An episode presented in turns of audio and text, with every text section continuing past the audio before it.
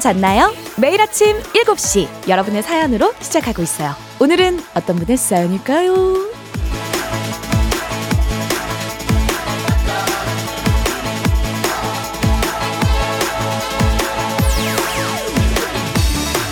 6243님, 휴가 끝나고 출근한 동생의 아들 둘, 저희 아들 둘, 그리고 저희 남편까지 총 남자 5 데리고 계곡 가요. 아주 매우 몹시 힘든 수발이 예상되지만 재미있게 안전하게 다녀올게요. 오늘도 파이팅입니다.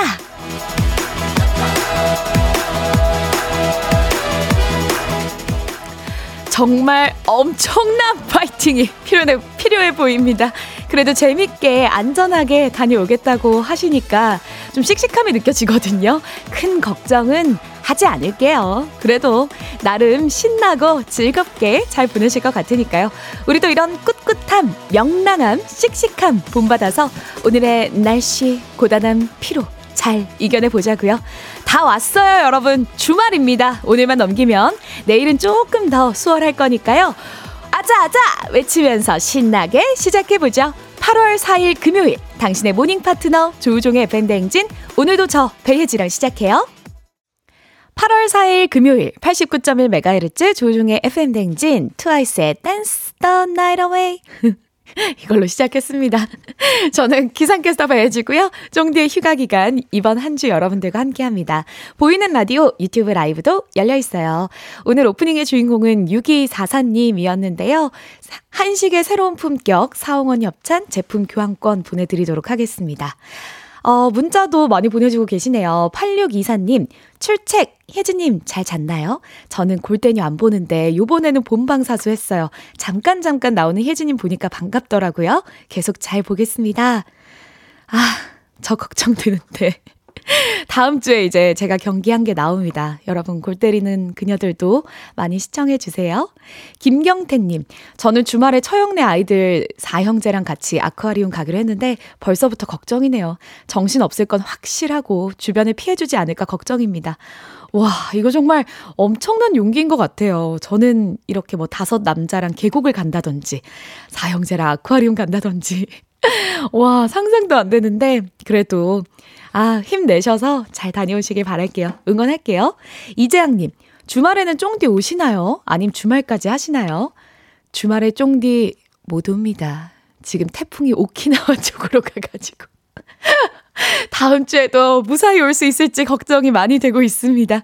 주말까지 제가 한번 열심히 해보도록 할게요. 그리고 안내사항도 말씀드릴게요. 문제 있는 8시, 그리고 동네 한바 퀴즈 신청해주고 계시죠? 1승 선물은 즉석조리식품, 2승 선물 4인 가족 스파 이용권, 3승 선물 백화점 상품권 20만원권 준비되어 있습니다. 어제 나니님이 살아남으셨다면서요? 오늘 3승 도전하시는데 이 나니님의 3승 지켜만 보지 않고 내가 그를 이겨보겠다 하는 분들은 오늘 말머리 퀴즈 달아서 단문 50원, 장문 100원에 문자 샵 8910으로 신청해 주세요. 전화 걸어서 노래 한 소절에 성공하며 모바일 커피 쿠폰 얹어드리는 정신차렷 노래방, 이것도 세 분 모두 성공하면 선물 하나 더 얹어드리죠. 전화번호는 전화 걸 시간에 알려드리고요. 노래 힌트만 먼저 드리도록 하겠습니다. 자, 오늘 노래방은 여름에 아주 잘 어울리는 보아 씨의 노래가 오늘의 노래입니다. 목 풀고 대기해 주셨다가 잠시 후에 도전해 주시고요. 행진리에 전하고 싶은 소식도 남겨주세요. 단문 50원, 장문 100원의 문자 샵8910, 콩은 무료예요. 자, 그럼 날씨 알아볼까요? 기상청의 강혜종 씨. 조우종의 FM댕진, 보이는 라디오로도 즐기실 수 있습니다. KBS 콩 어플리케이션, 그리고 유튜브 채널 조우종의 FM댕진에서 실시간 스트리밍으로 매일 아침 7시에 만나요.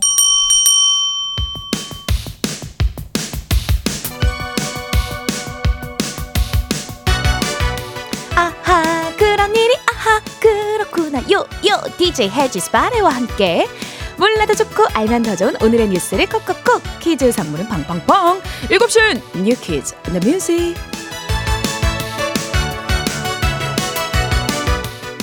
뉴스, 퀴즈, 음악 한 번에 챙겨보는 일석삼조의 시간이죠. 오늘의 뉴 퀴즈 바로 시작합니다.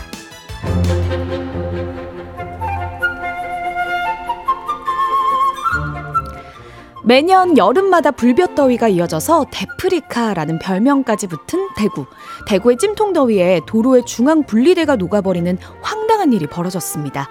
어제 오후 2시쯤 대구 수성구 일대에 설치되어 있던 도로 중앙 분리대가 열기를 이기지 못하고 무더기로 쓰러졌는데요.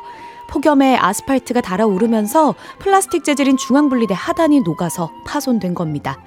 중앙분리대가 쓰러진 구간은 무려 50m가량으로 당시 쓰러진 중앙분리대가 도로 일부를 덮치긴 했지만 다행히 인명피해는 발생하지 않았고요. 차량 흐름에도 큰 영향을 주지는 않았다고 합니다. 사고가 발생한 어제 대구의 낮 최고 기온은 37.7도로 올해 들어 가장 무더운 날이었다고 하죠. 큰 사고로 이어지지 않아서 다행이긴 하지만 대구 수성구에서는 지난달에도 폭염으로 중앙분리대가 쓰러지는 비슷한 사고가 발생한 바 있는데요. 불볕더위가 연일 계속되고 있는 가운데 향후에도 비슷한 사고가 발생할 수 있는 만큼 안전을 위한 근본적인 대책 마련이 필요해 보입니다.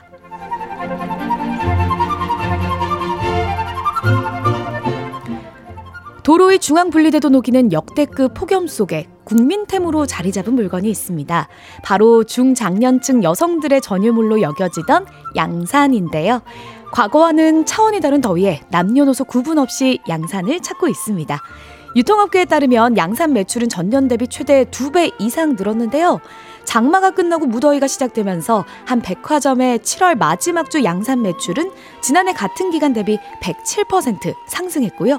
특히 30에서 40대 젊은 층의 소비자가 크게 늘었습니다. 또 남성들의 양산 구매도 눈에 띄게 활발해졌는데요. 한 온라인 쇼핑몰의 7월 한 달간 양산 판매 추이를 분석해보니까 남성의 구매 증가율이 12%로 여성의 구매 증가율을 앞질렀습니다. 폭염이 한창일 때 양산을 쓰는 것만으로 체감 온도를 최대 10도, 주변 온도를 7도까지 낮출 수 있다고 해요. 어색하고 귀찮을 수 있지만 온열질환 예방을 위해서 양산을 한번 써보시는 건 어떨까요? 만약 구입이 망설여진다면 먼저 지자체에서 운영하는 대여 서비스를 이용해보셔도 좋을 것 같습니다. 자, 여기서 문제! 우리 가족 깨끗한 물 닥터피엘 협찬 7시엔 뉴퀴즈 오늘의 문제 나갑니다. 최근 이것을 찾는 사람들이 늘었다고 전해드렸죠. 예전에는 중장년층이 주로 사용했지만 역대급 폭염이 이어지면서 나이와 성별을 불문하고 이것을 찾아 쓰기 시작한 건데요. 햇빛을 막기 위해서 쓰는 이것은 무엇일까요?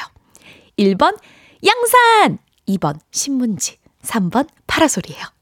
오늘은 배사이다 음료 선물로 준비되어 있습니다. 추첨을 통해서 정답자 10분께 선물 보내드릴게요. 단문 50원, 장문 100원, 문자 샵 8910 또는 무료인 콩으로 정답 보내주세요. 노래는요, 비에 태양을 피하는 방법. FM댕진에서 드리는 선물입니다.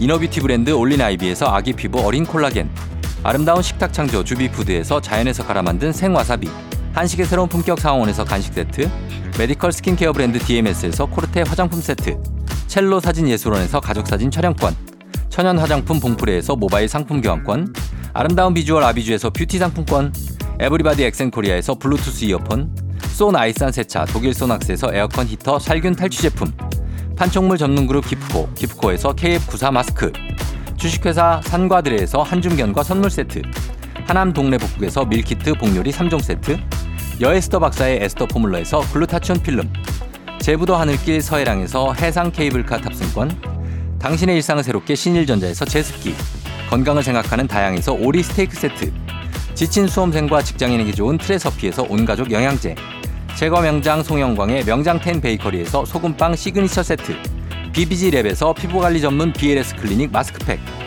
네이트리팜에서 천년의 기운을 한 포에 담은 발효 진생고, 주식회사 창원 H&B에서 내 몸속 에너지 비트젠 포르테, 파라다이스 스파 도고에서 스파 입장권, 강창구 찹쌀 진순대 포장 전문점에서 즉석 조리식품, 파워풀엑스에서 장민호의 파워풀 크림과 메디핑 세트, 선물 받고 싶은 보르딘 커피에서 알록달록 콜드브루 세트, 내신 성적 향상에 강한 대치 나래 교육에서 1:1 수강권, 안구 건조증에 특허받은 아이존에서 상품 교환권, 건강한 내일의 즐거움 미트체인지에서 자사상품권, 페이지 플린 주얼리에서 당신을 빛낼 주얼리, 비만 하나만 20년 365MC에서 허파고리 레깅스를 드립니다.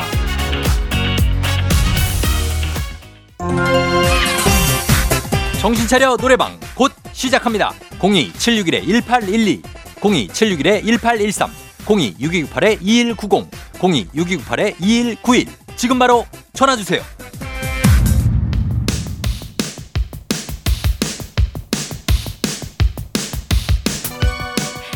일곱 시에 New Kids on the Music 오늘의 퀴즈 정답 발표합니다. 여름철 햇빛을 막기 위해서 이것을 쓰는 사람이 늘고 있죠. 정답은 1번 양산이었습니다.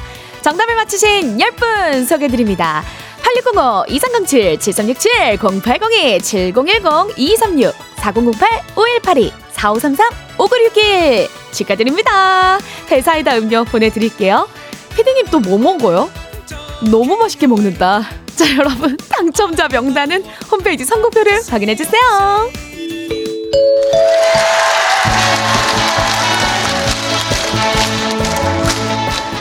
노래 한 소절로 정신을 확 깨우는 아침 정신 차려 노래방.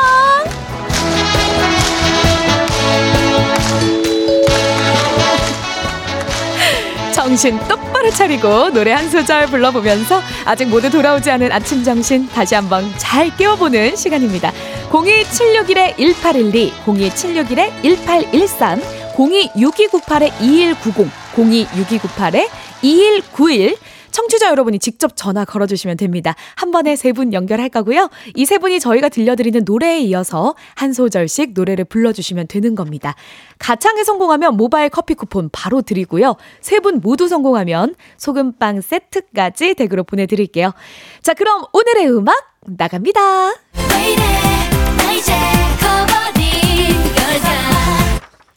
이 노래 너무너무 좋아하는데 진짜 오늘 이 곡입니다. 여기서부터 순서대로 한번 가볼게요.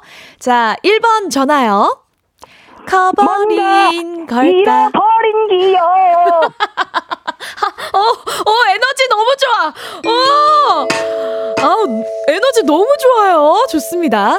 뭔가 잃어버린 기억 잘 불러주셨어요. 자, 그럼 2번 전화요. 뭔가 잃어버린 기억 이제 나의 그 작은 소망과 여기까지. 너무 잘하셨어요. 자, 그럼 바로 받습니다. 3번 이젠 나의 그 작은 소망과 꿈을 그 점프 속에 속삭일래. 뭐라고요? 안 들려요. 다시 한번. 자, 렛츠고. 이 나의 그 작은 소망과 꿈을 잃지 않기를 점프 속에 속삭일래.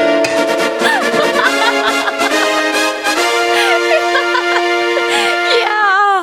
와, 오늘 엄청난 바이브를 가지신 세 분이 모두 성공을 하셨습니다. 축하드립니다.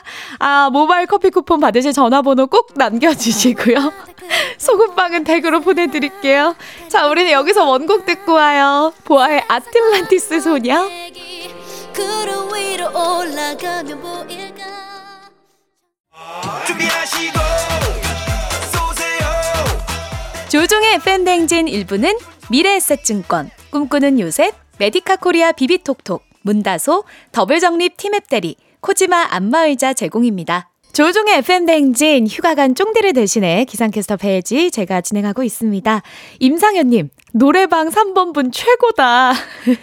김태우님도 남자분 키가 안 맞으시는데 애쓰심이라고 보내주셨고요.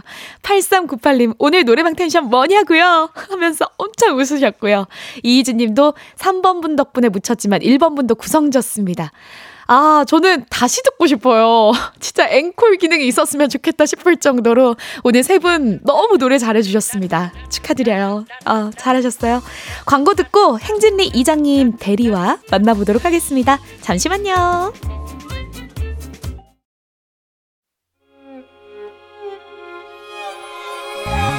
조우종 나의 조정 나를 조정해줘.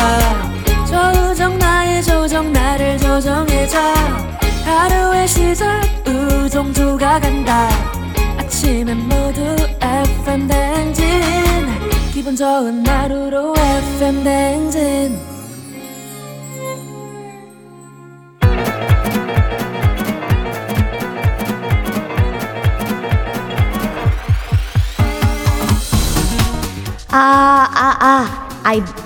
마이크 테스트입니다. 잘 들리시죠? 휴가 간 행진리 이장님 대신해서 지금부터 행진리 주민 여러분들께 소식을 전해드릴 개지여라. 아따 나 전라도로 돌아와보썰. 행진리 단톡이지라.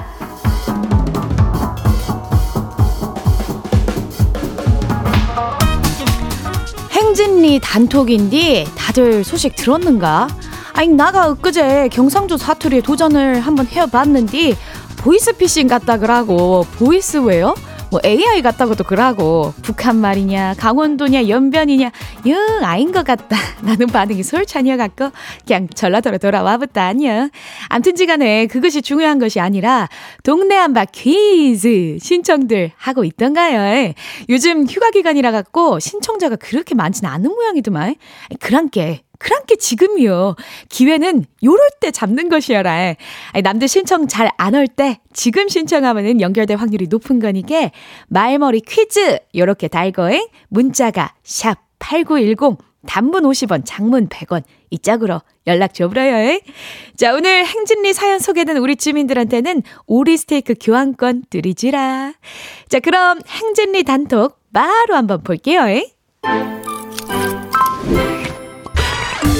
첫 번째 거시기 선샤인 주민이요.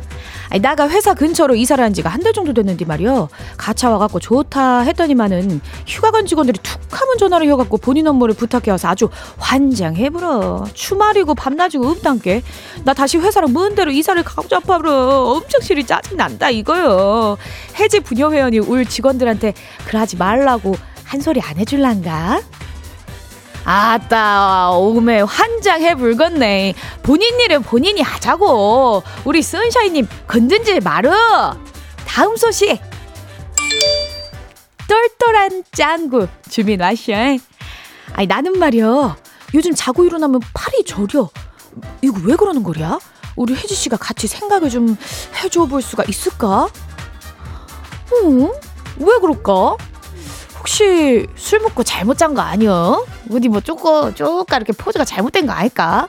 아니면은 옆에 팔베개를 너무 오래 해줘갖고 그런 거 아닐까? 왜 그런 걸까? 그래도 팔저리면 안 되니까 아주 그냥 똑바로 누워갖고 편안하게 잠을 한번 자보더라고요. 다음 소식 6582님 지가 미쳤지라. 9년 만에 소개팅을 나갔는데 뭘 맨날 떨리든지. 지가 먼저 그짝 남자분께 우리 커피 대신 술이나 한잔 하자고 시원하게 맥주로 시작해서 소주까지 막 먹어버렸어. 아 근데 어느새 취기가 올라갔고 전에 만났던 남자들 얘기를 막 해버렸지라. 아 근데 점점 굳어가던 그 얼굴까지 기억이 나는데 그 다음부터는 기억이 안 나버려요. 혜지씨 저 그분께 사과의 문자를 해야지라. 뭐라 해야 한대. 환장하겄네. 아 왜 그러셨어. 왜 그러셨을까. 오메 큰일 나봤네. 큰일 나봤어. 아따 그래도 잘 들어가셨지라. 오늘 아침 굿모닝이여라 하면서 한번 보내보면 어쩔까. 아따 얼른 사과해보자고. 다음 소식 6849 주민 왔지라. 아내가 며칠 전에 용돈을 줬는데 오늘 아침에 용돈 늦게 줘서 미안하다면서 용돈을 또 붙여보네. 일단 모르는 척 다시 받기는 했는데 이것은 나를 시험하는 것이 아닌가 영 찜찜한디. 아 그냥 우리 아내가 건망증이 심한 건가? 이게 나 우찌였을까? 반납을 그냥 써. 그냥 써. 어때? 그냥 써. 아따 뭐 이런 좋은 일이 있단가. 굉장히 부럽네. 오늘 하루 기분 좋을 것 같아. 그냥 써버려. 커피 쏴버려. 다음 소식 초콩 주민 왔지라이. 혜지씨 나가 솔찬히 신이 나네. 어제 휴가 끝나고 출근했는데 사장님은 휴가 연장해서 다음 주까지 놀다 오신다고 하는구만. 너무 좋아보라. 사장님 잔소리에 아재 개그까지 들어주느라고 나가 힘들었는데 일주일 더 편하게 보내게 생겨버렸어. 사장님 더 놀다 와래요. 이게 제일 좋은 거예요. 휴가를 사장님이랑 같이 가면 안 돼. 사장님이랑 싹 이게 딱 번갈아 가갖고 아 요렇게 되면은 다음 주까지 아주 신나불겠구만. 쫑디도 어떻게 돌아오지 말아보라. 쫑디 천천히 와보라. 내가 아재 개그 쪼까 이렇게 커버 치고 있을 테니까 천천히 마음 편하게 와보라. 아, 이게 마지막이요? 오케이. 자, 오늘 소개된 행진리 가족들 오리 스테이크 교환권 챙겨드릴랑께 행진리 단톡은 매일 열리는 거 다들 알고 있지라잉? 알고 싶은 정보나 소식 있으면은 행진리 말머리 달아서 1위로 주면 되니까 단문 50원, 장문 100원에 문자 샵 8910 콩은 무료지라이. 일단 우리는 노래 듣고 와볼까나이. 노래는 주주시크릿의 밤이 무서워요.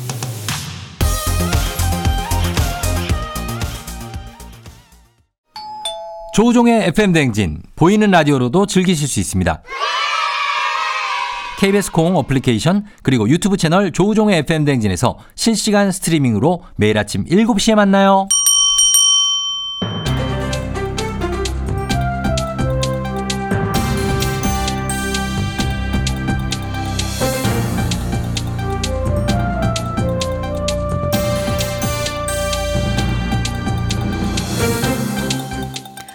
안윤상의 빅마우스, 저는 손석희입니다.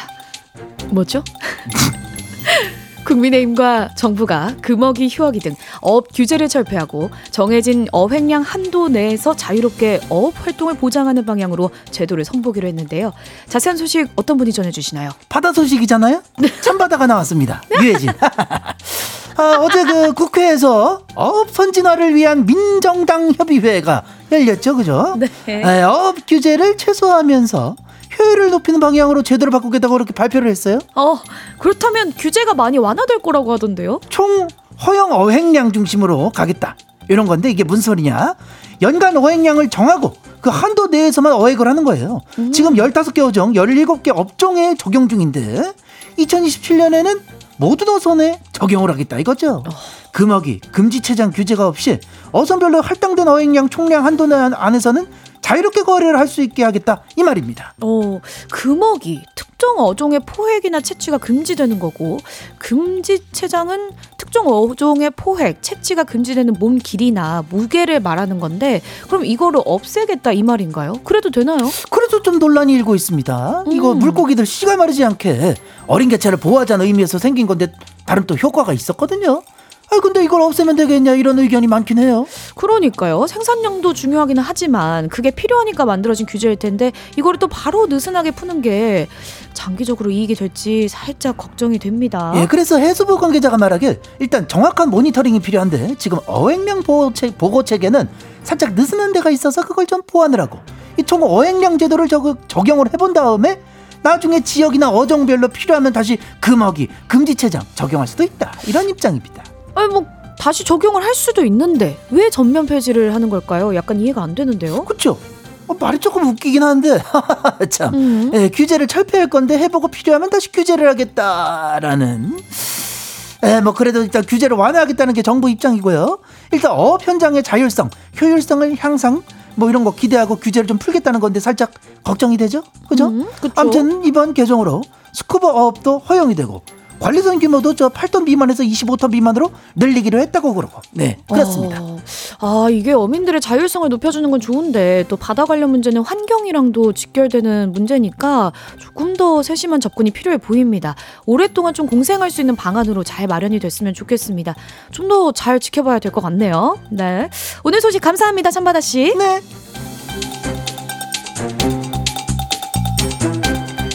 다음 소식입니다. 전북 새만금에서 열리고 있는 세계 잼버리 대회 159개국 참가자 4만 3천 명이 참가하고 있다고 하는데 대회 운영과 관련해서 문제가 많다고요. 자세한 소식들 어떤 분과 나눠볼까요? 누구인가? 지금 누가 짐을 기침 소리를 내었어. 이런 곧불 조심하시게. 짐이 관심법으로 좀 들여다보겠소이다. 일단은 날씨가 아주 큰 문제가 되고 있어. 아하. 요즘 날이 아주 덥지 않은가 말이야. 짐이 도브렁긴 철원급으로 더워. 근데 그늘도 없는 땡볕에서 야영을 하니 폭염으로 인한 온열질환 환자가 이 속출하고 있는 게야. 개영식에서만 108명이 나왔어. 해서 프로그램은 일부 중단이 되었는데, 그래도 의료진을 이 의료진을 추가 배치할 계획도 있다고는 하는구만. 안 그래도 날이 너무 더워서 걱정하는 분들이 꽤 되기는 했는데요. 주최 측이 이 더위를 예상하지 못했던 걸까요? 장소를 선정할 때부터 걱정은 하였어. 가장 더운 시기에 그늘이 없는 데서 하게 될 게니까 말이야. 대비를 하라. 작년부터 이야기를 하였는데 대비가 제대로 돼 있질 않아. 이 난리가 난 게야. 일단 대처가 급하니 군까지 나선 상황이지. 군의관, 간호장교, 응급구조사를 일단 어제 10명 투입하였고 오늘까지 30명을 추가 지원할 거라 그러는구만. 이 공병부대도 투입하여 그늘막, 샤워시설, 야전침대 이런 걸 보수하고 증설 작업도 돕겠다고 했고. 그거를 좀 미리미리 해놨으면 좋았을 텐데. 그러게 말이야. 안타깝습니다. 세계적인 대회에서 그것도 참가자들이 대부분 청소년이잖아요. 좀 걱정이 됩니다. 예, 궁예님 관심법만 가지고는 될 일이 아니라서 네. 이 문제가 한두 개가 아니거든요. 네. 좀 더 자세히 유심히 들여다봐야 되니까 유시민이 나와봤습니다. 잼버리가 아니라 이것은 지금 생존 체험이란 말이 나올 지경이에요. 새만금이 부진 넓어도 거기가 간척지예요, 간척지. 그늘이 없어요. 나무 같은 게 없어서 자연 그늘도 없고 물도 막 엄청 막 질퍽거리더만. 아, 그러니까요. 근데 무더위 시작되기 전에 비가 이렇게 엄청 와서 질퍽거리고 네. 거기가 거의 한증막 수준이 돼버렸다. 아. 게다가 빗물 제대로 안 빠지는 곳이 많고 그러니까는 야영태회니까는 이 텐트를 쳐놨을 거잖아요. 웅덩이가 아직도 있어요. 네. 그 위에 텐트를 친 데도 있어. 네. 그 파레트 같은 거 올려놓고. 네. 환경이 그러니까는 모기도 걱정이 되죠. 아, 모기. 벌레가 굉장히 많이. 그러다가 전염병이라 같은 거 창궐하면 어떡하나. 날 더우니까 짧은 옷들 입게 되는데 벌레에 물리고 병이 생길 수도 있고 굉장히 곤혹스러운 참가자가 많이 있는 그런 상황이에요. 야, 벌레까지. 아우, 의료진이 정말 많이 필요하겠네요. 아니 근데 이거를 예상을 못했을까요? 준비가 잘 안 됐다는 게 좀 안타깝습니다. 그게 말이 안 되는 거죠. 개최는 6년 전에 확정이 됐는데 6년 동안 뭘 한 거죠? 6년이요? 화장실, 샤워실, 다리실 부족, 행사장, 편의점 있는데 얼음 굉장히 비싸게 판대요 이거. 어허. 대목이 뭘 노린 거예요? 거기다가 대원들한테 무더위에 상하고 곰팡이가 핀 계란 같은 식재료 이런 걸 지급하기도 하고요. 야, 지금 대회가 열린 지 며칠이 되지도 않았는데 문제가 너무 많아 보입니다. 12일까지 진행된다고 들었는데 잘 버틸 수 있을까요? 글쎄 이게 정치적 난국인데 상황이 이런데 조직위원회는 큰 문제가 없다고만 하고 있으니까 답답하고요. 지역 노동단체, 환경단체는 참가자 안전이 확보가 안 되니까 대회 일정을 축소를 하든지 해라 그러고 있는 상황이고 국무총리가 대회 끝날 때까지 담당자였던 여가부 장관한테 현장 지키면서 안전 확보하라 하고 모든 부처가 전력을 다해 지원을 할 거라며 안전 확보 긴급 지시를 하기는 했는데 네, 하긴 했는데 수습이 좀 빨리 됐으면 하는데 걱정이 됩니다. 아니 무슨 행사 준비를 이렇게 슬프게 해놓고 전 세계 43,000명을 초대를 해요. 말이 되는 상황이에요 지금. 무슨 나라 망신입니까? 전원직 변호사님이시네요. 참가자들이 청소년이라서 집에 전화하고 외신들이 계속해서 상황 모니터링한다 하고 아주 난리도 아니에요. 세계적인 대회에서 이렇게 졸속훈련 할 수 있어요. 내 혈압이 올라서 정말 살 수가 없습니다. 오늘 정말 많은 분들이 나오고 계십니다. 다들 화가 나셨어요. 화 안 나게 생겼어요 지금. 궁예님 계세요. 왜 부르시오? 이 보통 철퇴로는 안 되니까 책임자들 엄청 무거운 철퇴 한 번씩 화 좀 날려버려야 돼요. 근부장 좀 데리고 와봐요. 이보시게 근부장, 그대는 들었는가? 철퇴를 준비해야 할 게야. 짐 또한 상당히 대노하여서. 조직위에 책임을 묻는 것도 물론 중요하지만 일단 지금 참가자들 안전 확보가 최우선이니까요. 지금 일어난 일도 수습이 빨리 되기를 먼저 바라봅니다. 정미희님도 무리한 진행은 위험합니다. 보내주셨고요. 배은숙님도 왜 미리 할 수 있는 일 미뤘을까요? 이해를 할 수 없는 문제네요. 보내주셨는데 일단 더 이상 환자나 좀 불편이 늘지 않도록 빠른 대처해 주시기를 부탁드립니다. 제발요. 오늘 소식 여기까지입니다.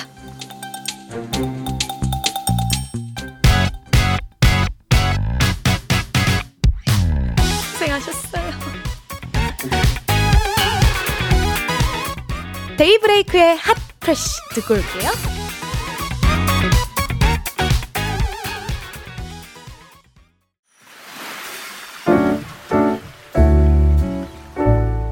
마음의 소리. 사랑하는 우리 사이 벌써 결혼한 지 1년이 지나가고 있구나.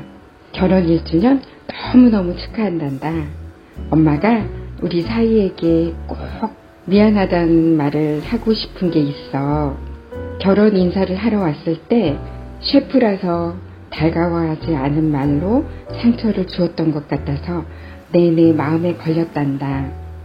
결혼 1년을 지켜보니 우리 사이가 전문가로서 레스토랑을 잘 운영하고 지역사회에서 인정받고 있음을 알고 있단다. 다시 한번 미안하다는 말 할게. 엄마는 우리 사이가 셰프라서 너무 자랑스럽고 셰프라서 감사하고 너무너무 사랑한단다. 대구 국제보상로 버니시 레스토 대표 김태환, 우리 사이 화이팅!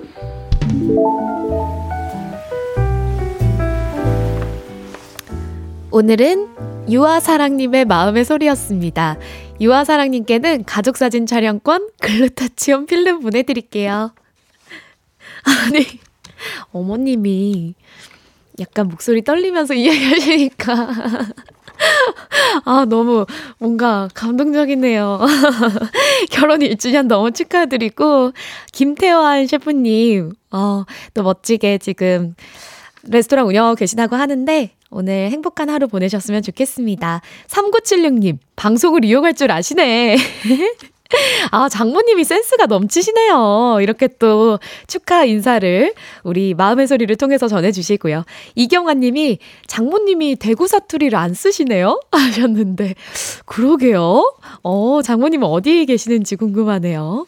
2920님, 뭐라고 반대를 하셨던 걸까? 안 돼! 셰프는 절대 안 돼! 내 눈에 흙이 들어가도 절대 안 돼! 하셨을까요?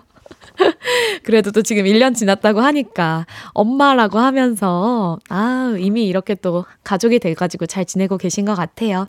매일 아침 이렇게 속풀이 한번 하고 가세요.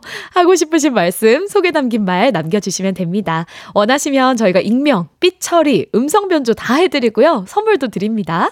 카카오 플러스 친구, 배혜지의 FM댕진 친구, 왜 여기다 조우종의 FM댕진 친구 추가하시면 자세한 참여 방법 보실 수 있으니까 많은 참여 부탁드릴게요. 3부 이제 가야죠. 3부는요, 문제 있는 8시 동네 한바 퀴즈로 시작합니다. 퀴즈 풀고 싶은 분들은요, 말머리 퀴즈 달아서 샵8910 단문 50원, 장문 100원의 문자로 신청해 주세요. 노래 듣고 오겠습니다. 노래는 아이유의 금요일에 만나요.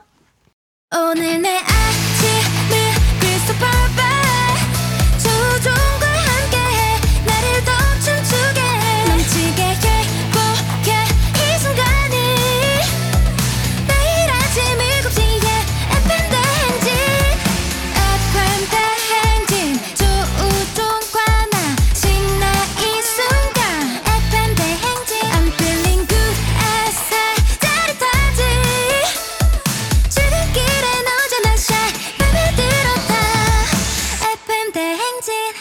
조우종의 FM댕진.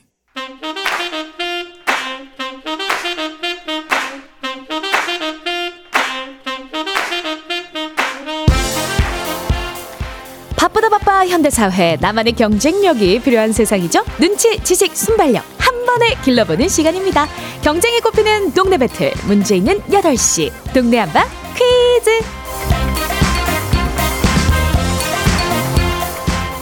시드니로 가는 가장 쉬운 선택, 티웨이 항공협찬. 문제 있는 8시 청취자 퀴즈 배틀 동네 한바 퀴즈. 이번 주는 저 배혜지와 함께합니다. 조종 씨는, 쫑디는 휴가 중이에요. 자, 동네 이름을 걸고 도전하는 참가자들과 같은 동네에 계시는 분들은요, 응원 문자 주세요. 추첨을 통해서 선물 드릴게요. 단문 50원, 장문 100원의 정보 이용료가 드는 샵 8910으로 참여해 주시면 됩니다. 문제는 하나, 동대표는 둘. 구호를 먼저 외치는 분이 먼저 답을 외칠 수 있고요. 틀리면 인사 없이 햄버거 세트와 함께 안녕. 마치면 동네 친구 10분께 선물 보내드립니다. 1승 선물은 즉석조리식품, 2승 선물 4인 가족 스파 이용권, 3승까지 도전 가능한 퀴즈 참여권도 드리고요. 3승에 성공하면 백화점 상품권 20만원권까지 모두 드립니다. 오늘 3승 도전자가 있습니다. 목포의 나니님, 제가 수요일에 만났었는데, 야, 우리 나니님이 어제 이겨버렸구만. 아, 여보세요, 나니님. 네, 안녕하세요. 아따, 나니님 어제 이겨버렸어라. 네, 이겨버렸습니다. 아따, 잘하셨어. 그러면 네. 오늘 3승도 어떻게 자신 있으실까요? 아, 열심히 풀어보겠습니다. 좋습니다. 오늘 이기시면 이제 백화점 상품권 20만원어치를 받게 되실 텐데, 뭐 사고 싶은 거 있으세요? 그냥 옷 쇼핑을 좀 하고 싶어요. 아, 옷 쇼핑. 네. 또 여름을 위해서? 아니면 미리 가을을 위해서? 네, 가을을 위해서. 이야. FW, 네. FW 신상을 사보겠다? 네, 맞습니다. 좋습니다. 자, 그럼 오늘도 파이팅해서 문제 잘 풀어주시고요. 잠깐만 기다려주시고 다음 도전자 만나볼게요. 다음 도전자는요. 오, 0450님이시네요. 안녕하세요. 하남시에서 요리하는 아빠 요빠입니다. 퀴즈 준비하고 있겠습니다. 전화 주세요. 하셨는데 여보세요. 네, 안녕하세요. 하남시 덕풍동 요리하는 아빠 요빠. 요빠입니다. 아, 요빠님 어서오세요. 요리하는 네네네. 아빠. 아우, 멋지네요. 네네. 아니, 요즘은 날이 더워서 요리하기도 불 앞에 서기도 힘드실 텐데 요즘도 요리 많이 하세요?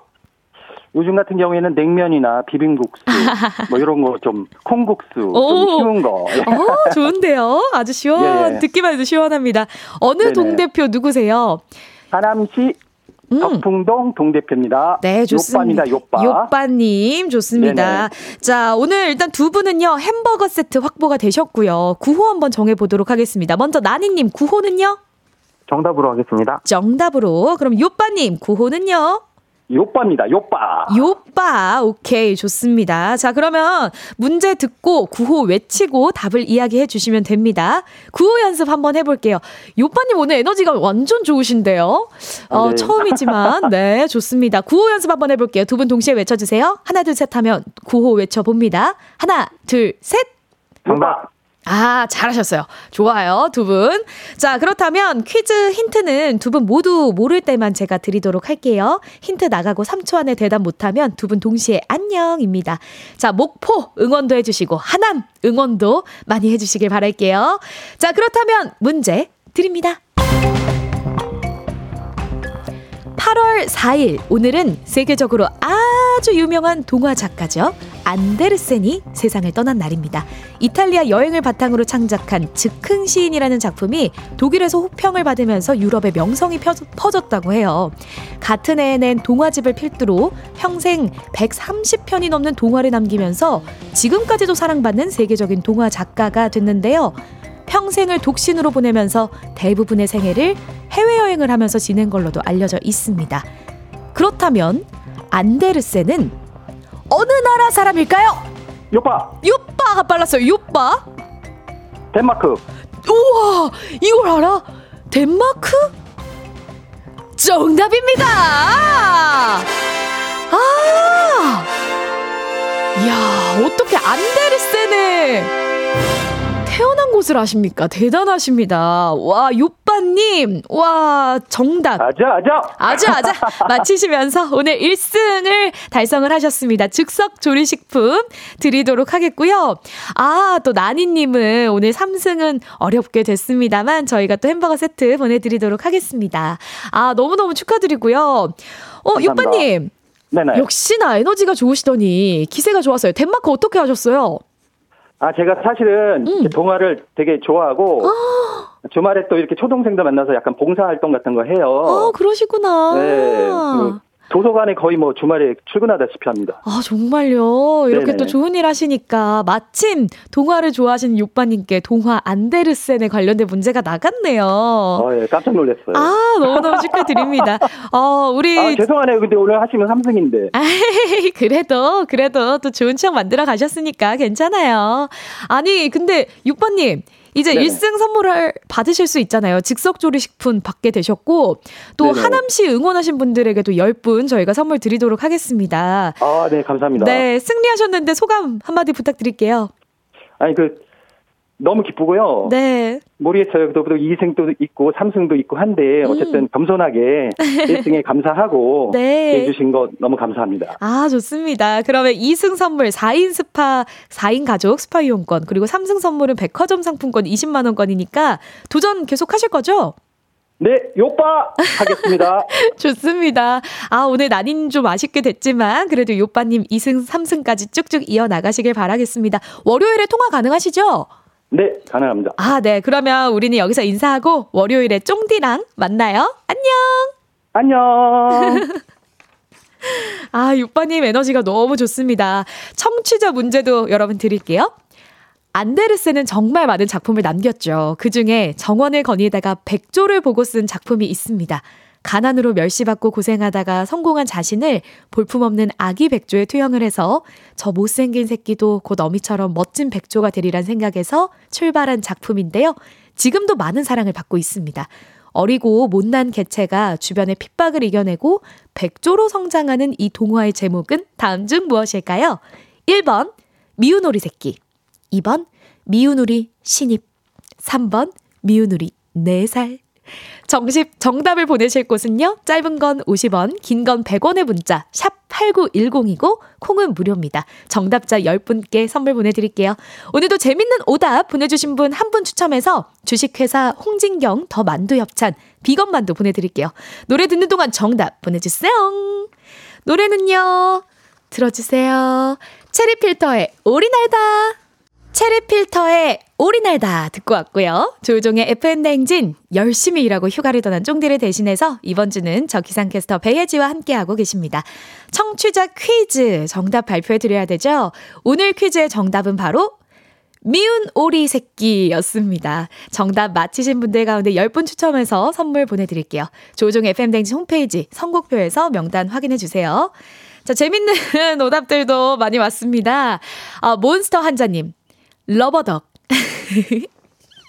러버덕. 아, 러버덕 귀엽잖아요. 러버덕이라고 보내주셨고. 그리고 그냥 웃을 수 밖에요 님께서는 탄관오리. 백조로 성장하는 이 동화의 제목은 담관오리. 9808님. 미운 오리 금쪽이. 아, 진짜 미운 우리 금쪽이라고 보내주셨고. 이경환님은요. 아, 어리고 못난 개체가 주변의 핍박을 이겨내고 백조로 성장하는 이 동화의 제목은 미운 남편 예끼. 아, 우리 남편들. 아, 오늘은 좀 사랑해주세요. 미운 남편 예끼. 김아익님은 미운 놈 떡 하나 더 준다. 아 지정숙님. 미운 부장님. 아, 부장님. 그쵸? 맞아요. 아, 미운 게 참 많네. 김태훈님은 미운 내 조카 19살. 아니, 4살만 미운 게 아니라 19살도 미운가 봐. 3924님. 내 옆구리살. 미운 허리새끼. 아우, 옆구리살 진짜 안 빠져요. 옆구리살이랑 이 팔뚝살이 너무 안 빠져요. 아, 더 뛰어야 될 것 같고. 8899님도 미운 내 뱃살이라고 하셨고요. 정말. 8505님, 미운 우리 갱년기 신랑 그래도 사랑한다 라고 보내주셨네요. 아, 그래도 사랑한다가 좀 감동이다. 밉지만 사랑하는 그런 사이. 좋습니다. 김희원님, 나는 하루 5끼. 미운 오리 3끼 아니고 나는 하루 5끼. 네, 밥이라도 많이 먹고 우리 힘내자고요. 김경환님, 미운 우리 MZ세대. 아, 미운 게 참 많다. 아, 그래도 우리 또 사랑하면서 하루를 보내야 되니까 오늘 오답 보내주신 가운데 8505님께 주식회사 홍진경 더 만두 협찬 비건 만두 보내드리도록 할게요. 자, 날씨 한번 알아보고 갈까요? 날씨도 들려주세요. 강혜종 씨 나와주세요. 조우종의 FM댕진 보이는 라디오로도 즐기실 수 있습니다. KBS 콩 어플리케이션 그리고 유튜브 채널 조우종의 FM댕진에서 실시간 스트리밍으로 매일 아침 7시에 만나요.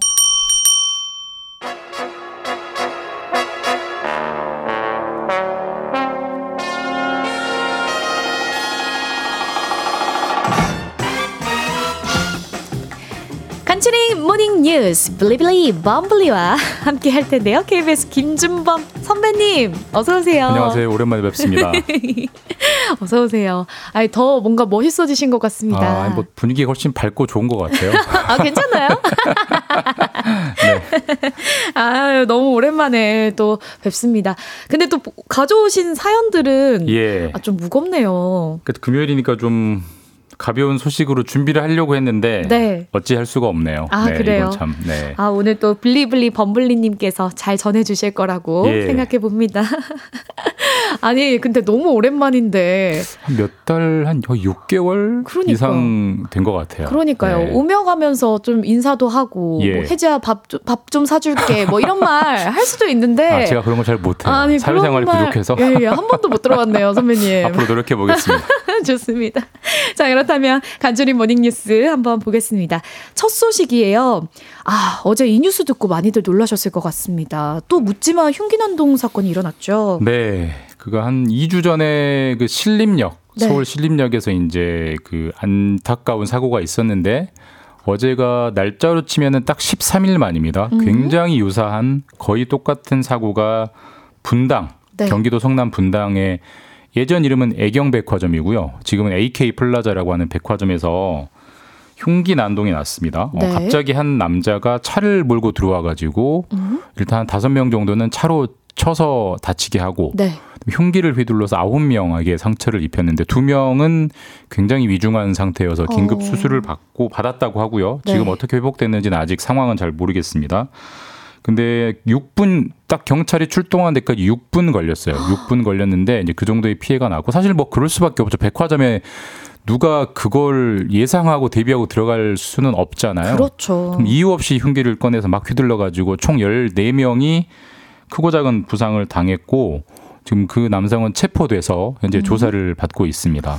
네.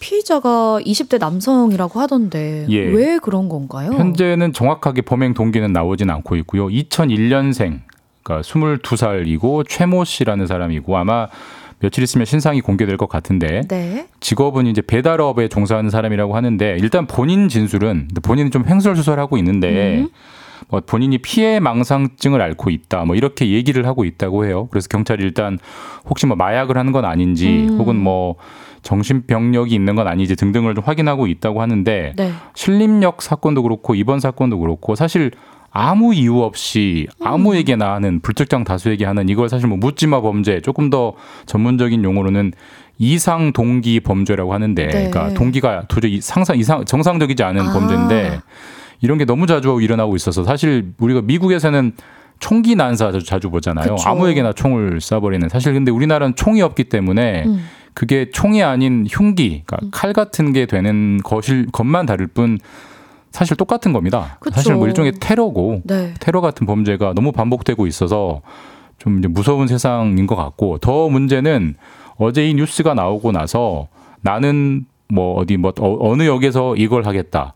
나는 강남역에서 이걸 하겠다. 본인이 예고하는 글들이 한 10수건이 올라왔어요. 물론 네. 뭐 일부는 장난이겠습니다만 아무리 장난이어도 사실 이런 것들을 마치 즐기는 듯한 사람들이 본인을 SNS나 이런 데서 드러내고 있기 때문에 그것도 더 이제 불안감을 부추기는 심각한 문제인 것 같습니다. 그렇습니다. 아니 지난번 신림역 살인 사건으로 한 명이 희생된 지 진짜 얼마 지나지 않아서 또 이런 일이 발생을 했네요. 아, 마음이 무겁습니다. 자, 그럼 다음 뉴스도 한번 살펴볼게요. 네. 전 세계 산업계와 과학계를 정말 떠들썩하게 만드는 깜짝 놀라게 했던 연구 결과가 최근 또 우리나라에서 있었다고요? 예, 이게 이제 저희가 우리 고등학교나 중학교 때 배웠던 과학 지식을 약간 좀 되짚어봐야 되는데 네. 꺼내봅시다. 네. 전기 저항이라고 기억나세요? 전기 저항. 그러니까 이제 전기가 전선에 흐르면 네. 아무리 좋은 전선이더라도 거기서 저항이 좀 있죠. 그래서 네. 전기가 좀 손실이 되고 열도 나고 뭐 거기서 뭐 전기가 새 나가기도 하고 그렇기 때문에 우리가 발전소에서 전기를 100을 만들어서 집으로 보내면 사실 50이나 30도 못 옵니다. 중간에 다 사라져버리는 거죠. 저항 때문에. 그러면 거꾸로 얘기하면 어떤 물질이 어떤 전선이 저항이 제로면 네. 발전소에서 100을 만들어서 우리 집에 100까지 가져올 수 있는 정말 혁신적인 물질이 될 수 있고 만약에 그게 상용화되면 우리가 쓰는 모든 전기의 판도를 바꿀 수 있는 엄청난 물질이거든요. 그렇죠. 왜냐하면 전기를 지금보다 훨씬 덜 생산해도 되는 거니까. 네. 그거를 꿈의 물질이라고 부르는데 그걸 이제 초전도체라고 합니다. 그러니까 전기 저항이 0인 물질. 그게 있기는 있어요. 네. 있기는 있는데 그걸 구현을 하려면 영하 마이너스 200도 이하로 온도를 떨어뜨려야 되고 그다음에 초고압, 우리가 견딜 수 없는 고압의 상황을 만들어야 되니까 그러니까 사실 있을 수 없는 상황에서만 그렇네요. 그런 것들이 가능한 물질들이 있는데 너무 어려운데요. 그걸 이제 지금 같은 상온, 그러니까 우리 평상시 온도에서도 그게 되는 물질, 그러니까 상온 초전도체, 그러니까 상온에서도 초전도 기능을 발휘하는 물질을 발견했다. 라고 우리나라 기업이 최근에 논문을 발표했어요. 우와. 그러니까 진짜냐? 네. 세계 최초다. 정말? 그게 정말이면 정말 떼돈을 벌 수 있고 이야. 당연히 노벨상 영순위감이다라고 하면서 엄청난 관심을 모으고 있는데 네. 문제는 정말 진짜야라는데 약간 의심이 들고 있는 거죠. 아, 진짜면 좋겠는데. 저도 진짜면 좋겠는데 사실 네. 우리나라뿐만 아니라 모든 나라의 이 분야 과학자들이 사실 발견하려고 길을 쓰고 있지만 못 찾는 거거든요. 근데 네. 이거를 아무런 예고 없이 아무런 기미 없이 너무 갑자기 발견했다고 하니까 오. 반갑긴 하지만 약간 의심스러운 것이고 네. 그래서 실제로 우리나라 이제 과학계에서 일도 논문을 검증에 들어갔습니다. 아하. 정말 증거가 탄탄한 논문인지 이제 네. 검증에 들어갔는데 지금 이미 논문이 공개가 돼 있기 때문에 이게 전문가분들은 이게 말이 되는 건지 안 되는 건지를 확인할 수 있어요. 근데 어떤 사람은 지금 말이 된다고 하고 네. 어떤 사람은 100%는 아니지만 가능성이 충분하다고 하고 네. 어떤 사람은 말도 안 된다고 하고 의견이 엇갈리고 있어서 굉장히 혼선이 빚어지고 있고 사실 이게 또 보통 이런 게 나오면 관련 주식이 폭등을 하거든요. 저 지금 그거 물어보려고. 아니 이 정도 호재면은 진짜 주식이 폭등하지 않나요? 그러니까 정확하게 이걸 발표한 회사는 상장된 회사는 아니에요. 네. 근데 이제 초전도제 치어자만 나와도 이야. 다 뛰고 있거든요. 근데 아까도 말씀드렸지만 전혀 검증이 안 됐기 때문에 네. 소위 말하는 작전일 수도 있는 것이고 아하. 뭔가 나쁜 동기를 가진 것일 수도 있기 때문에 지금 들어가는 거는 이제 투전판에 들어가는 겁니다. 그거는 그렇네요. 본인이 아시고 이제 들어가셔야 될 것 같고 어쨌든 최종적인 검증 나오는 데까지는 몇 달은 걸릴 것 같아요. 근데 만약 정말 가정을 해서 사실이라면 당연히 올해 노벨상감이고 이야. 인류의 전기 사용 역사를 바꿀 수 있는 엄청난 물질인 건 맞다고 라고 저도 전문가에게 배웠습니다. 네, 네. 일단 그러니까 좀 결과를 차분하게 지켜봐야 되겠네요. 일단은 좀 지켜봐야 될 것 같습니다. 네. 네, 또 다음 뉴스입니다. 아까도 저희가 이야기를 했지만 새만금에서 세계 잼버리 대회가 열리고 있는데 폭염 때문에 부상자가 속출하고 있다고요. 이 날씨에 그 텐트에서 제대로 씻지도 못하고 한 열흘 잠을 자는 야영을 하는 대회가 지금 열리고 있거든요. 네. 그러니까 원래는 취지는 좋은 겁니다. 그러니까 잼버리라는 게 이제 그 아프리카 말이라고 하는데 되게 유쾌한 잔치, 뭐 즐거운 놀이 이런 뜻이라고 하고 세계 잼버리 대회가 마치 월드컵처럼 4년마다 세계를 돌면서 열리는 보이스카우트 행사라고 하는데 우리나라가 1991년에 한번 열었고요. 이번에 네. 다시 여는 건데 근데 지금 너무 덥잖아요. 맞아요. 뭐 대부분 여기 모이는 거는 보이스카웃이기 때문에 전 세계 10대 학생들이에요. 네. 한 43,000명 정도가 모여 있다고 하는데 이 땡볕에서 잠을 자려고 하니 사실 그리고 여러 가지 야외 행사를 하려고 하니 당연히 안 아픈 게 이상한 것이고 사실 하루에 수백 명씩 온열 질환을 호소하면서 학생들이 쓰러지고 있어서 이 날씨에 이걸 진행한 게 맞느냐라는 사실 좀 대회를 취소하자라는 네. 목소리가 많이 나오고 있어서 사실 조직위는 어렵게 유치한 세계 대회인데 또 그냥 취소하기도 좀 곤란한 측면이 있을 수도 있겠죠. 네. 굉장히 난감한 상황이 계속되고 있는 것 같습니다. 근데 이제 폭염이요. 계속 이어질 것으로 보여서 네. 뭔가 좀 걱정이 되긴 하거든요. 그럼 뭐 기상 잘 아시니까 네. 이게 날씨에 저는 굉장히 좀 의문입니다. 그리고 네. 11일에 폐막이거든요. 네. 그러면 지금 딱 일주일 남았어요. 일주일 거기서 더 지내야 된다는 얘기인데 거기가 장소가 새만금이에요. 새만금은 간척지고 바다 바로 옆이어서 습도가 훨씬 높습니다. 그럼 우리가 습도가 10%만 높아져도 얼마나 덥다는 건 너무나 잘 아시기 네네. 때문에 거기 체감온도가 35도 정도 된다고 하는데 아까도 말씀드렸지만 10대 학생들인데 이 네. 과연 행사를 지속하는 게 맞는지 정말로 지속할 거면 확실한 대책을 세워놓고 진행을 해야지. 그렇지 않으면 그 아이들이 이제 그 학생들이 각 고국으로 돌아갈 텐데 네. 집에서 부모님께 뭐라고 하겠어요. 그러면 그게 한국에 대한 이미지도 제가 봤을 땐 전혀 플러스가 안 될 것 같아서 좀 조직위가 심각하게 한번 고민해봐야 되는 문제가 아닌가. 뭐 그런 여론이 많습니다. 맞습니다. 또 그리고 어린 학생들이기 때문에 무엇보다 건강을 잘 챙기는 게 중요하지 않을까 싶습니다. 지금까지 김준범 기자였습니다. 범블리 고생하셨어요. 주말 잘 보내십시오. 감사합니다. 준비하시고 쏘세요. 조우종의 FM댕진 3부는 미래에셋 증권, 지벤 컴퍼니웨어, 땡스 소윤, 롯데리아, 금성침대, 프리미엄 소파 에싸, 땅스 부대찌개, 소상공인 시장 진흥공단 제공입니다. 조우종의 FM댕진과 함께하고 계시고요. 휴가 간 쫑디를 대신해서 진행하고 있는 저는 기상캐스터 배혜지입니다. 4872님, 혜지씨 통통 튀는 진행 상큼하니 좋아요. 광주는 아침부터 푹푹 찌네요. 고구마 순 삶아서 된장 양념해서 무쳐 먹는데 너무 맛있네요. 땀 뻘뻘 흘리며 만든 보람이 있습니다. 참기름 한 방울 턱 떨어뜨리고 비벼 먹는 중이에요. 와, 너무 맛있겠다 진짜. 아우 오늘 나도 비빔밥 먹어야지. 자, 저 4부는요 마음의 양식을 쌓는 시간입니다. 박태근 본부장님과 함께 북스타그램으로 돌아올게요.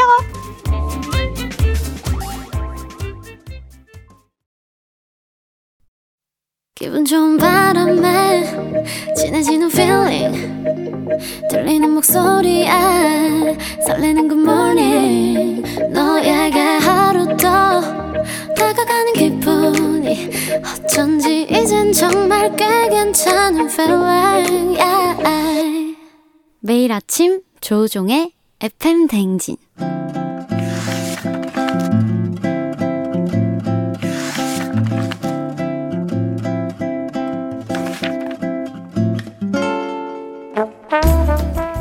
금요일에만 문을 여는 곳이죠. 책 읽어주는 남자 박태근 씨와 함께하는 FM 댕진 라디오 책방 북스타그램.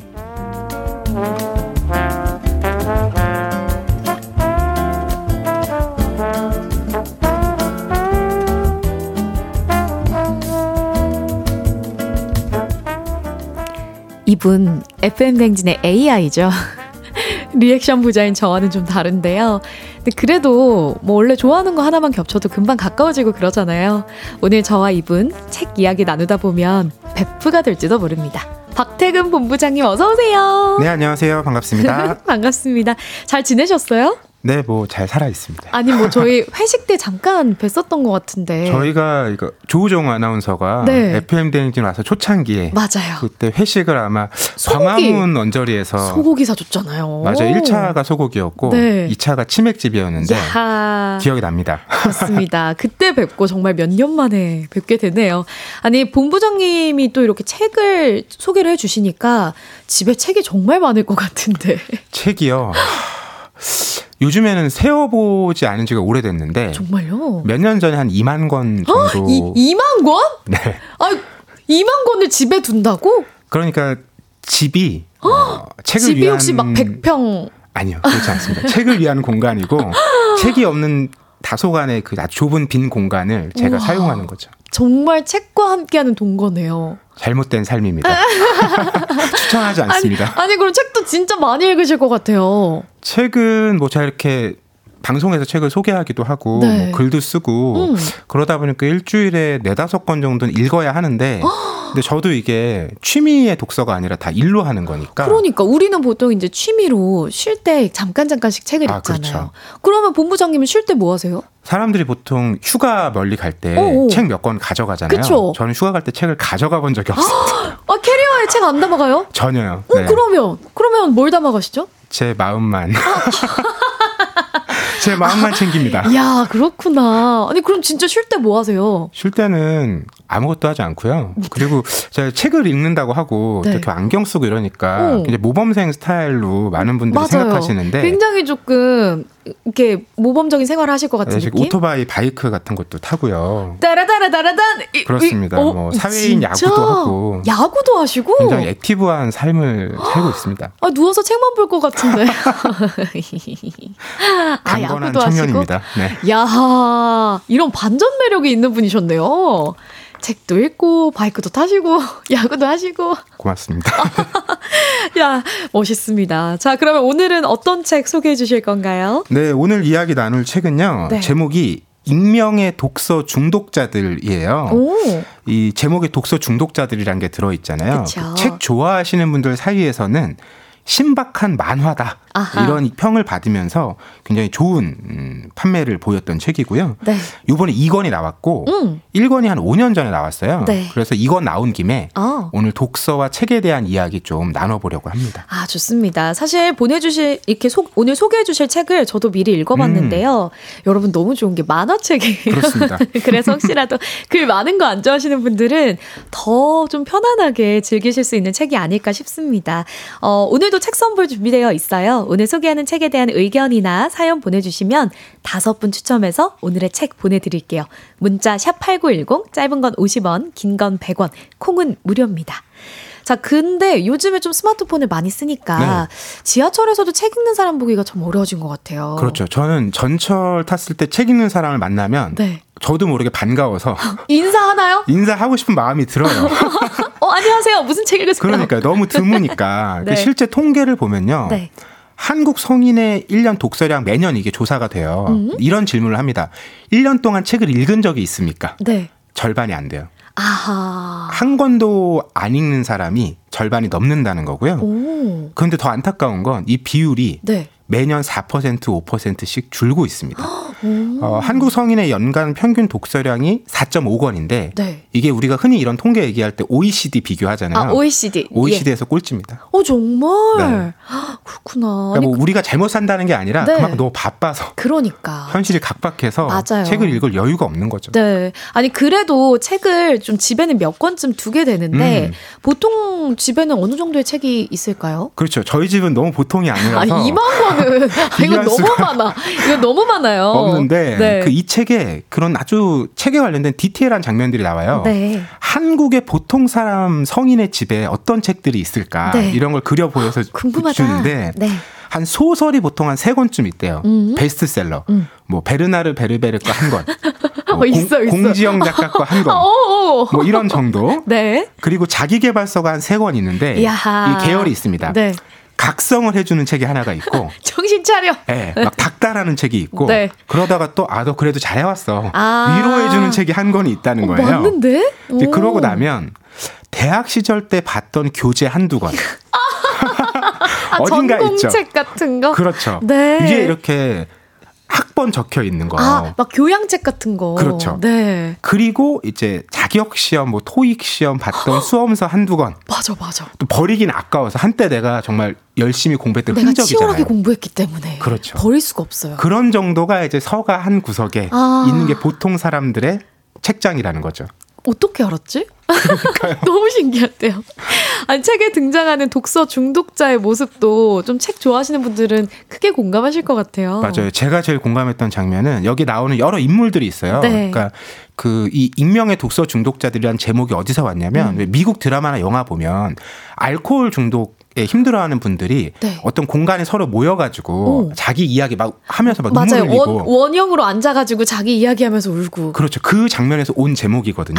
그러니까 이 만화에 나온 등장인물들도 다 독서 중독자인 거예요. 그래서 모여서 나 이렇게 힘들다 아니면 이런 거 정말 난 즐겁다 이런 얘기를 나누는데 그중에 제가 공감 갔던 거는 어떤 인물이 인생이 너무 안 풀리는 거예요. 네.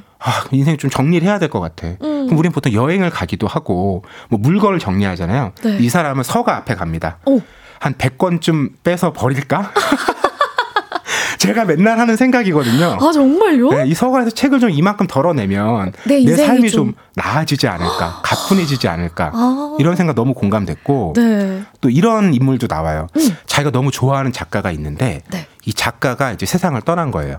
그리고 그 생전에 마지막 발표했던 작품이 나와서 이제 샀는데 네. 읽고 싶어서 샀죠. 네. 그런데 펼치질 못하겠는 마음인 거예요. 저 이효령님 그 책 샀을 때 한동안 맞아요. 조금 뒀다가 읽었었거든요. 작년 초에 이제 사게 하셨죠. 네네. 그래도 이효령 선생님은 책을 되게 많이 쓰셔서 우리가 시간을 두고 오래 그분을 기억할 수는 있습니다. 그렇죠. 맞습니다. 정수진님께서 오늘 본부장님 입가에 미소가 귀까지 걸리셨는데요. 지난주까지만 해도 보조개 미소만이었는데 어때 좀 오늘 좀 텐션 더 올라갔나요? 이게 확실히 네. 텐션이 되게 좋으시잖아요. 맞춰가는 것 같고 이게 인생에서 늘 새로움을 마주한다는 건 네. 즐거움인 것 같아요. 네, 이런 변화가 필요하죠. 아, 좋습니다. 즐겁다고 하시니까요. 아, 이 책의 좀 주요 인물로 우리 본부장님이 등장하셔도 될 것 같은데요. 독서 중독자시니까. 저도 좀 뭐 겹치는 장면들이 있을 텐데 네. 배혜지님께서는 네. 책을 어떤 장르 좋아하세요? 아, 저는 수필을 좋아해요. 아, 에세이? 네. 그리고 작가님이 이렇게 날씨에 관해서 굉장히 말랑말랑하게 막 묘사를 하시잖아요. 그럼 전 그 작가님한테 마음이 열려버려요. 아, 그래서 김연수 작가님을 너무 좋아해요. 아. 막 그 여름날의 풀빛이라든지 맞아요. 막 이런 걸 찬란하게 이야기해 주시면 전 너무 빠져들게 되더라고요. 아, 이게 확실히 자기 일이랑 연관이 되네요. 그러니까 책을 읽으실 때 네, 그런 날씨 묘사 이런 것들이 진짜 생생하게 다가오시겠어요. 맞아요. 아, 그렇습니다. 자, 진짜 울어야 할지 웃어야 할지 모르겠는 그런 장면들도 이 책에 담겨 있는데 노래 한 곡 듣고 와서 이야기 한번 나눠보도록 하겠습니다. 노래는 뭔지 몰라요. 틀어주세요. 한 페이지가 될 수 있게. 아, 그래요? 데이식스의 한 페이지가 될 수 있게 들려드릴게요. 오늘은 책을 너무 좋아하는 정말 사랑하는 사람들의 이야기를 담은 만화 익명의 독서 중독자들로 이야기를 나누고 있습니다. 이 책을 보면 중간중간 책을 고르고 또 읽는 팁도 나오더라고요. 맞아요. 이 팁이 좀 뭐라 그럴까요? 덕후들의 팁이라서 아주 쉽진 않은데 뭐 예를 들면 이런 거예요. 네? 책을 읽을 때 번역서가 많잖아요. 한 절반 정도는 번역서인데 제목이랑 네. 차례를 번역할 때 굉장히 많이 바꿉니다. 영화도 원래 영어 제목하고 한국에 개봉할 때 차이가 많이 날 때가 있잖아요. 그쵸. 그런 것처럼 책도 많이 바꾸거든요. 그래서 번역서를 읽을 때는 그 요즘에는 온라인 서점 가보면 네. 원서의 제목 같은 것도 다 알려주거든요. 그런 걸 같이 비교해보면 또 남다른 재미를 찾을 수 있다. 아하. 이런 팁을 알려주기도 하고요. 네.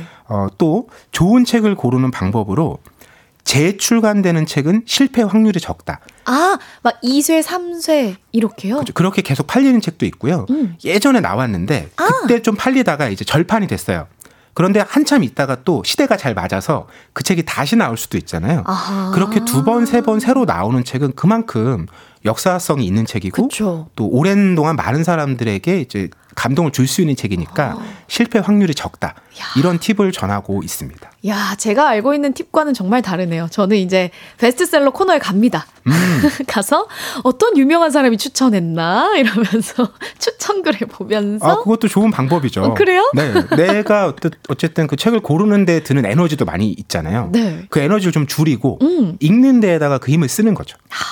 아, 근데 이 정도 좀 고수가 되려면 책을 진짜 많이 읽어야 될 것 같아요. 그렇죠. 그러니까 이 익명의 독서 중독자들의 등장하는 인물들은 어떤 사람이냐면 뭐 많이 읽는 것도 읽는 건데 네. 책에 대한 애정이 남다른 거예요. 예를 들면 책에 밑줄을 긋거나 메모를 못하는 사람들이 있어요. 아니 왜? 저도 한때 그랬거든요. 난 쩍쩍 긋는데? 저는 대학생 때는 책을 이렇게 후배들 빌려주잖아요. 네. 후배가 가져왔는데 좀 구겨져 있어요. 오. 그냥 가지라고 하고 새로 샀어요. 성격이 좀 별론데? 이게 좀 이해가 안 되시죠? 그 독서 중독자들은 왜 그래요? 책을 메모하고 싶잖아요. 네. 그러면 두 권을 사서 한 권은 메모하면서 읽고 한 권은 있는 그대로 보관하기도 합니다. 소장을 위해서. 저도 두 권씩 갖고 있는 책들이 있어요. 그러니까 집에 2만 권씩이나 책이 있지. 아, 근데 정말 이게 나쁜 것만 아닌 게 또 한편으로는 네. 독서 중독자들의 장점은 완독에 대한 강박이 없습니다. 그러니까 책을 가끔 읽는 사람들은 네. 이 책을 꼭 다 읽어야 된다는 강박이 있어요. 그렇죠. 다 읽어야 내가 올해 한 권이라도 다 읽는다 이런 그렇죠. 마음이 있죠. 근데 책을 맨날 읽는 사람들은 네. 실패의 경험이 많기 때문에 읽다가 아닌 것 같으면 빨리 버립니다. 정말? 아, 그래도 돼요? 그럼 드라마 우리 볼 때 1화 2화 보다가 아니면 바로 넘어가잖아요. 네. 손절하잖아요. 그렇죠. 손절하죠. 책도 그렇게 할 수 있다는 거예요. 왜냐하면 그렇게 하고 다음 책, 좋은 책을, 즐거운 책을 읽는 게 훨씬 더 내 삶에도 득이 되고. 야, 이거. 야, 이거 너무 좋은 팁인데요? 많은 책을 읽을 수 있다는 거죠. 책 읽다가 좀 짜증나네. 이거 좀 안 읽히네. 이럴 때 있거든요. 그러니까 우리가 그 독서에 대해서 어떤 강박을 갖고 있냐면 워낙 네. 어릴 때 독서를 우리는 학습으로 많이 해요. 맞아요. 그래서 이걸 책을 읽고 나면 막 책의 내용을 잘 설명할 수 있어야 되고 외워야 될 것 같고 그리고 다 읽고 난 다음에 설명을 못하면 그 책을 제대로 안 읽은 것 같고 그러니까요. 근데 네. 책은 문제집이 아니거든요. 네, 거기서 벗어날 필요가 있습니다. 그러면 독서가 즐거워집니다. 명언이다. 오늘 명언이 막 나오고 있습니다. 아 근데 좀 같은 독서 중독자시니까 네. 이 책 읽으면서 야 이건 내 얘기다 생각하셨던 부분도 있으시죠? 제가 정말 박장대소했던 대목이 있는데 뉴스 보면 네. 전문가들 인터뷰가 나와요. 네. 근데 전문가들이 대부분 교수님이잖아요. 그럼 그 연구실이 나오면 그 뒤에 책장! 뒤에 책장이 나오잖아요. 맞아요. 그럼 저는 그런 장면을 보면 교수님이 얼굴이 안 들어가요. 진짜? 그 진짜? 뒤에 책 중에 아 내가 정말요? 아는 책 저거 뭐 아 저 교수 저런 책을 읽고 있군 이런 걸 보거든요. 마찬가지로 뭐 셀럽분들이 이렇게 네. 그 집 장면 같은 게 그렇죠. 이제 혼자 사시는 분들 나올 때가 있잖아요. 사진에 올라오기도 하잖아요. 네. 그럼 저도 그거는 그럴 때 지나가듯이 스쳐가도 책이 나오면 그 책이 뭔지. 야. 아니 저는 이런 생각은 해요. 그럼 스타분들이 무슨 옷을 입었을까? 막 이런 거는 생각할 때가 있는데 책장은 단 한 번도 관심을 가져본 적이 없네요. 독서 중독자 맞네요. 본부장님. 그리고 이런 독서 중독자를 만났을 때 네. 하지 말아야 될 질문이 하나 있습니다. 질문? 뭐 이런 거죠.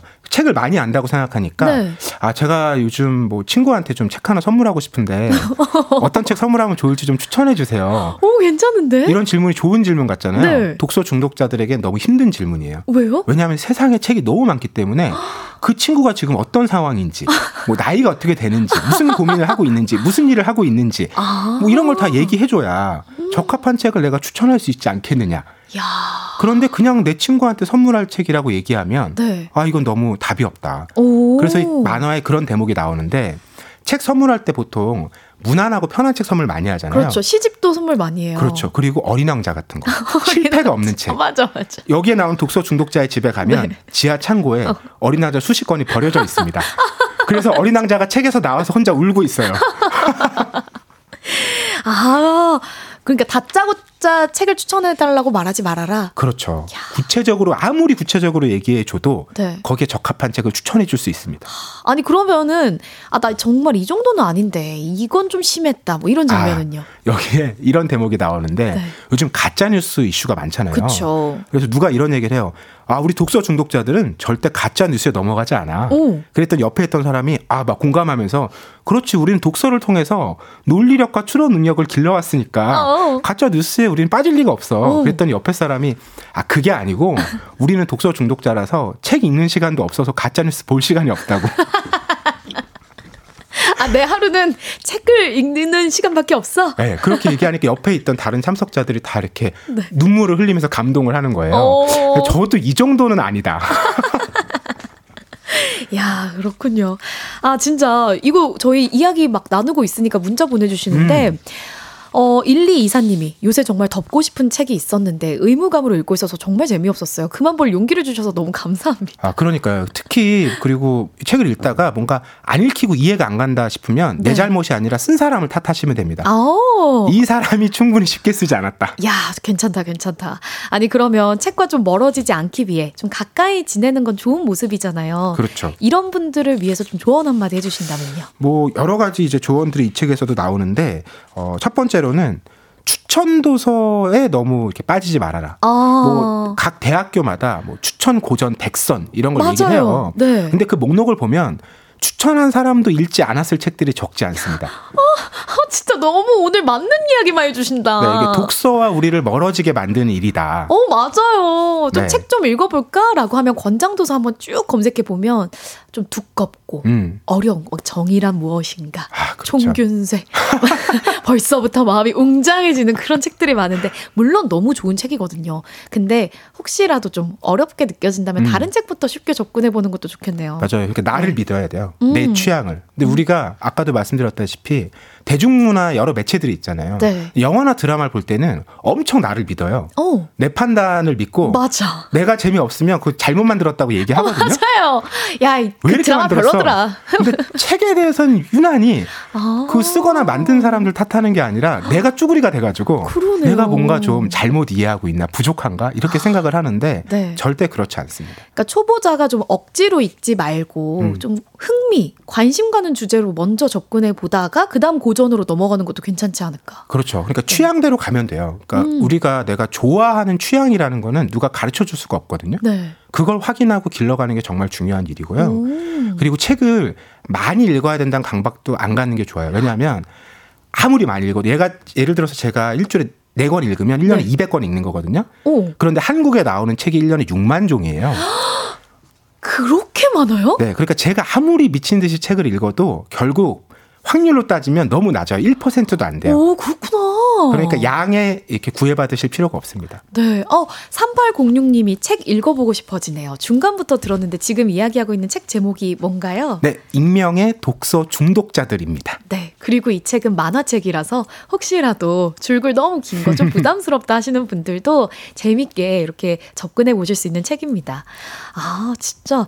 오늘 명언이 막 쏟아져가지고 저도 크게 위로받았어요. 책과 독서에 대한 이야기를 하다 보니까 평소에 이제 늘 그런 삶을 살아오면서 고민했던 것들을 이렇게 나누게 돼서 너무 즐거운 시간입니다. 이야, 아니 독서 중독자와 이렇게 책과 그렇게 가깝지 않은 제가 이렇게 연결이 된다는 게 너무 좋습니다.